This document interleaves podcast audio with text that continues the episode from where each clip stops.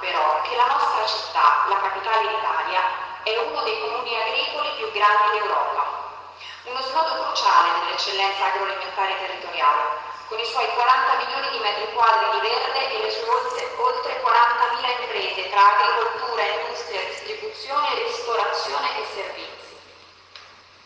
L'agro romano vanta una vocazione agricola secolare, cui si sommano le tipicità dei territori limitrofi che hanno conquistato marchi DOC e IGP.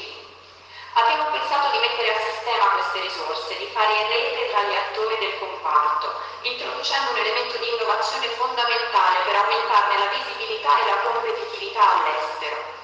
È nato così il nostro piano strategico alimentare di Roma, per valorizzare tutti gli aspetti della filiera, coltivazione, allevamento, produzione, trasformazione, distribuzione e commercializzazione.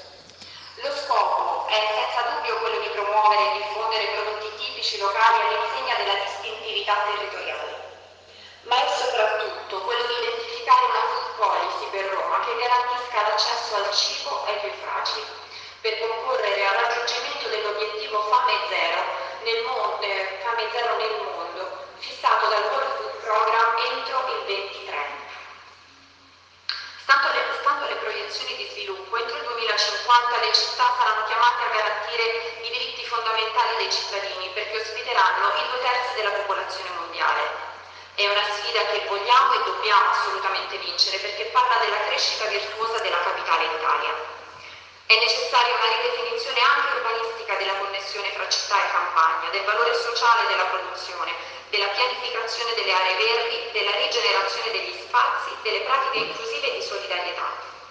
Su questo abbiamo lavorato molto, ad esempio con gli orti urbani, realtà diffuse nel territorio cittadino, ricavate su terreni incolti, abbandonati o confiscati alla mafia e gestiti da soggetti fragili, associazioni e semplici cittadini.